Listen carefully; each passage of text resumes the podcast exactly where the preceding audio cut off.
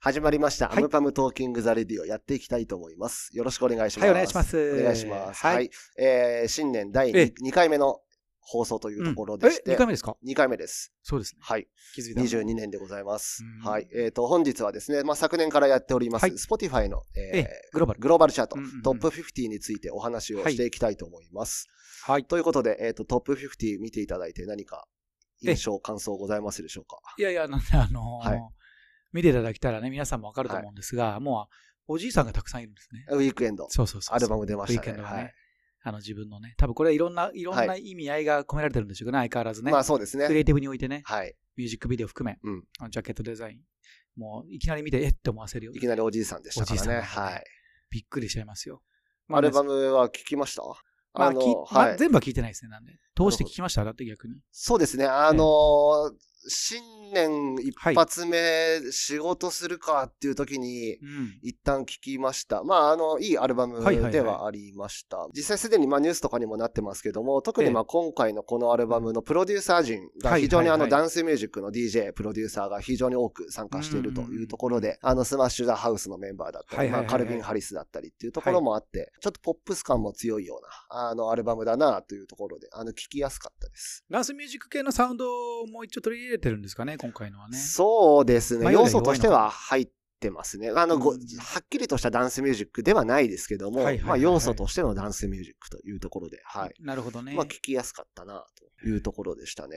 なるほど、なるほど。は MV とかはまだ出してないですかね。い。MV まだこれからじゃないですかね。うんなんかすごい MV 出すイメージがあるので、僕、うん。ウィーケンド、面白がって。いの同じ曲で何曲も出してるみたいなこともですねあ。ったりするからね。そっちが楽しいんじゃないかなと思って見てますけどね、毎回ね。まあ一曲出てんのかなあれ。出てますか、もうはい。うんでもそれもなんかデモ版みたいなやつとかじゃないですか。オフィシまャあルね、ですこよこまで、あの、本人を、うんしっかりとおじいさん化したジャケット、インパクトの強いあのジャケットになっておりますので、うんまあ、この後ね、どういう映像展開をしていくのかっていうのは楽しみではありますけどね。そうですね。はい。楽曲もね、うんえーいろいろとね、えー僕まだ聴けてないんでね、うんあ全部は。あれですけども、はい。へ、下手、下手というかね、1曲、はい2曲かな、二曲聴いたうちの、うん。え1曲が、はい。日本のね、あのはい。昭和の名曲を、もろ、もろというか、その、サンプリングまあまあしたサンプリングしはてい。使ってると。バラードですよね。そうですね。あーこれもだからバラードとして使ってる。うんアラン・トモコさんの、はい。あの、ミッドナイト・プリテンダーズ。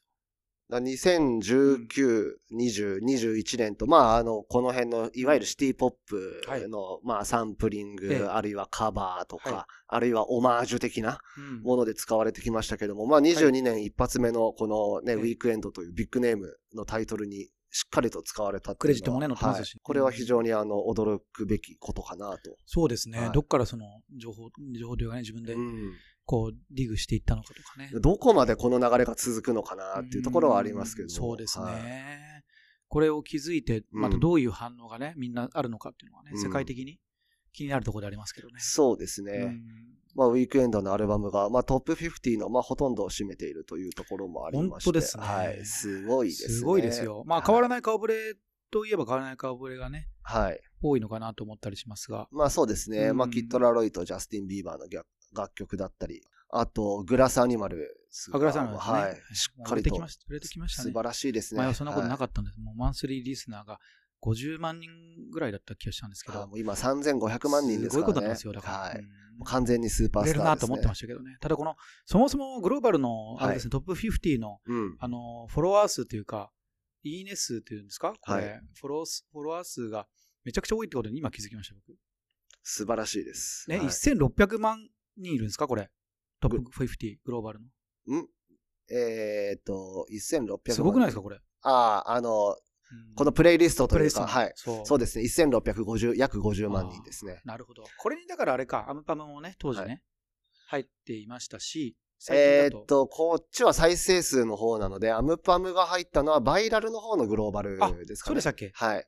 バイラルでしたっけこっちは純粋な再生数の実績なのであ、ー実績で入ったのは、まあ、とあの、ここでいくつかでのも国には入りましたけども、確かに、これに入ってきたらでもすごいな。これに入ったらもう、だって1日の再生回数で、数はい。がこれってことですかね。まあ、1位がゲイルの曲ですけゲイルど、だねまあ、420 420万再生ですから、すごいです。羨ましい。はすごい。グラサンネームアニマルズも4位ってね。い。ですね。そういう意味では6位のイマジンドラゴンズなんかも、うんもうついにここまで来るようなアーティストになっ確たかにんだ今っのドていう。ラゴンズはもいね。。もちろん、あの、その前からね、あの、十分にもう著名なアーティストの一人ではありましたけどもう。んまあその中でこの前もそうですけど、アルバム出した時にこう全部聞かれるっていうのが、日本だとなかなかないじゃないですか。ですね。シングル出しはまあ増えてますし、うん。アルバム出した時に全部聞かれるかっていうと、まあ夜遊びとかがうまくいってるんですかね、その辺はね。まあ、そのファンがしっかりと、しっあかりねついてるかのどうかがねいて、かつ、Spotify の属性に近いフ近いかねァンがたくさんいるっていう。確かに確かにはい。それがないとなかなか実現できないですね。うん。すごい。まあそういう意味では、まあ昨年リリースのオリビア・ロドリゴの、ね、楽曲も、これもアルバムの流れで、まだまだ数3曲入ってますね曲ぐらい残ってるのかな。はい。うんすごいですね。はいあと、リルナズのアル、これもアルバム出してからの流れだと思いますし。ロストフリクエンシーズが入ってますね、どういうことだか。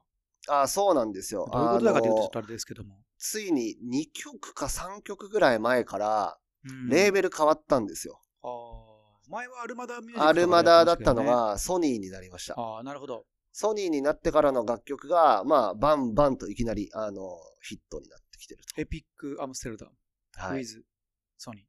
そうですね。まあ、アルマダ時代が長かったですからね、彼も。確かに確かに。はい。まあでもね、アンパムもね、おなあのアルマダミュージックでね、はい。リリースしてましたんでね。そうですね近いところにいた彼がこうやって活躍されてるのを見るとね。嬉しいですねごなはい嬉しいですね。はいうん。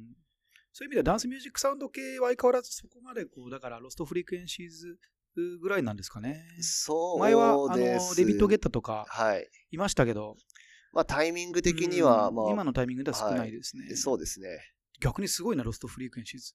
ここに食い込んでくるなんて。いや、すごいですよ、本当に。うんまあ、彼も、あの、いわゆるスマッシュヒットというか、まあ、十分にヒットを何曲も出してから、結構長いキャリアですからね。うん確かに、もう2000万マンスリーリースさんいってますよ。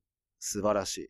すごい。俺もだから10倍ぐらいになってるんじゃないですかね。いや、まあね、うんこの世代交代というのか。はい。ですかね。はいまあ、ここの顔ぶれが、というかあの、ザ・ウィークエンドが今後ね、このおじいさんがさらに増えるのか、そうですね。えー減るのかというところもね、気になるところでありますが、ちょっとなんかニューカマーが出てきてもらえると嬉しいですね、やっぱりね。ですね。まあなんか年こういう末、アルバム、えっ、と、うウんィークエンドのアルバム出す前とかだと、あの、スパイダーマンはいはい。映画の、だったりとか、映画の主題歌になった楽曲とかがいくつかチャートインはしてたので、あーはいはいはいはいまあ多分この辺はあの世界的にも年末年始というところもあって、あうんのそのあ流れを受けて、そういう映像系のタイアップ曲っていうのがまあ非常に盛り上がったのかなと思いますけども。はいはいはいはい。そなれるほど以外でいくと、まあこっからですかね、まだ年始まったばっかりですから、まあこっからビッグネームのリリースっていうのもたくさんあるでしょうん、う確かしに、。あとあれだ、この間ちょっとふと見て思ったんですけど、うチェインスモーカーズはいはが2人ともインスタグラムの写真全削除したんですよ。えー、で、えっ、と、多分これからなんかやりまやるんすでぜしょうねみたいな、なんか匂わせ投稿みたいなことしてるんで、うんまあダンスミュージックでいくと、まあチェインスモーカーズあたりが、まあちょっと次気に何なるか、とこはろい。かもしれませんね。まあなんかすんだろうな、みたいな、うんありつつ、あとはもう、ベテラン勢はもう結構悠々自適にやってるような雰囲気は感じられるので、確かにね、はい。まあどうなんでしょう、クラブシーンというかね、そのうん海外のダンス,、ダンスミュージックシーンも、そこまでニュースを聞かない気がする、僕はするので、うんうん、まあその辺、まあね、あのコロナあるとはいえね、えーイベントやりまくってるイメージはあるんですけど、イベントやってますね。うんはい。やってはいるんですよ。ただそこからなんかすごいニューカマーが出てくるとか、はい。ヒットソングが出るみたいなことはやっぱまだないない気がするので、そうですちょね。っとやっぱり全体的なムーブメントとしては、あれなんですかね、少し街というかね、ダンスミュージックのシーンこを。の間、あれ、うんえっ、と、アムパムでリミックスをはいはいした、あれなんだったっけなあーえ、アンパムでリミックスはい。アーティストですか、アーティスト、えっ、と、なんだったっ ?AM8 じゃけ。なあいれでだ、すハーか。バーだ。あ、ハーバー。ハーバーが、えっ、と、なんだ、えっ、と、アメリカのラスベガスかなんかの結構デカめのクラブにブッキングされてたりとかしていて、う んうんうんうん、まあやっぱなんだかんだ動いてんだなとは思いましたけどそうなんですよはただそれがちょっと日本にもね、もう少しこう、うん降りてくるのか、動きがあるのかっていうところがねい。、そうですね。やっぱり、あの、結果、ヒット作につながるみたいなところうにん。なってくると思うんでね。まあそうですよはね。い。うん、まあ現場をね、いろいろやると、まあ我々自身にも勢いがつきますからね。そうですね。はい。その勢いでね、作った曲の方が良かったりい、いと思いますよ。うんしますし、まあトップ50というところで、まあここからね、今年どういうあのチャーそうトですになってね、こくれるからのまかたって出てはくいる、このやっぱアルバムでやっぱり聴いてもらえるみたいなところのアーティストが、こう全部独占してくるっていうのがね、うん面白いんで、ちょっとこれは注目していきたいですね。そうですね。また面白いアーティストがアルバム出した時には、ぜひ、その辺のもう少し解説というかね、ちょっと触れていってもいいかもしれそうないですですね。ねアルバムに対しての、うん。このトップ50の大体こう、要は半分ぐらい、半分じゃない、4分の1ぐらいを占めてますんで、攻めてますから例えばね。ザ・ウィークエンドだと、はいそう。そのアーティストのね、今度楽曲の、あの、アルバムの解説というかね、やってもいいかもですあの、ね。なんていうんですか、アンパンムならの視点でうん話してみるのも面白いかなと思いました。今日見 ていて。はい。はい。まあ、グローバルトップ50というところでお話をしましたけども、そうちなみに日本のトップ50。日本のティトップ50ですちなかみに、。はい。1位、岩遊びですかまた。キングヌーです。えキングヌー。はい。アルバムでございまそす。れま呪さ術に。廻戦のやっぱあれじゃないですかもしかすると。まあ、もちろんそのきっかけというか、あるんでしょうけど、はい。あでもすごいじゃいないですか。はい。 2作がもう1位、3位。アルバム曲ではあるので、あ、そうか、これもアルバムだから。はい。まあ、とはいえ、あの、ウィークエンド的な、なぜ全部が全部っていうよりは、ちょっとこの二曲がやっぱはりい、この強い2ですね曲かなと。確かに。というところで、まあ、この辺もあんまり変わ変わっっててなないいですねな。ー多っていう、分まあこれ、もそうですね。マカロニ鉛筆がちょっと台頭してきてるんですね。そうですね。若手のバンド。うん。まあ、アーティストの名前、名面っていうところでいくと、そんなに、確かに。はい見覚えのあるアーティストばっかりですね。この中で23位、キッド・ラロイ、ジャスティン・ビーあバーー。来てます。ステイはい。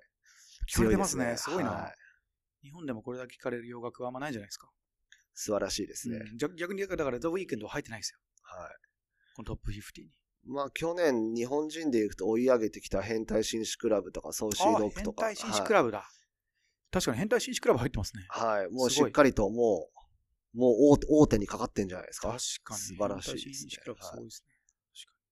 まあ、曲もね、なんていうか、まあ聞きやすいし、そうですねお面白いというか。うんうんうんうん。確かに確かに。あちとょっとはと、よくわからない。わからないとはいうか変わらないないですね。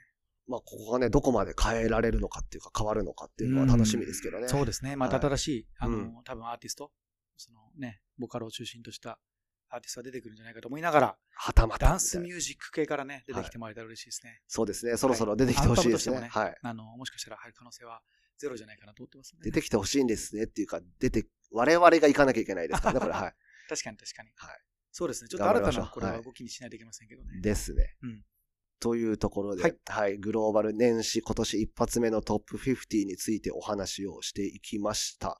いまあ、Spotify のこのチャートについては、あの年間通してまたいろいろとタイミング見ておそうで話すねをしていきたいと思いますので、はい、本日はこの辺でおしまいにしたいと思います。はい。はい、ではありがとうございましあた。りがとうございました。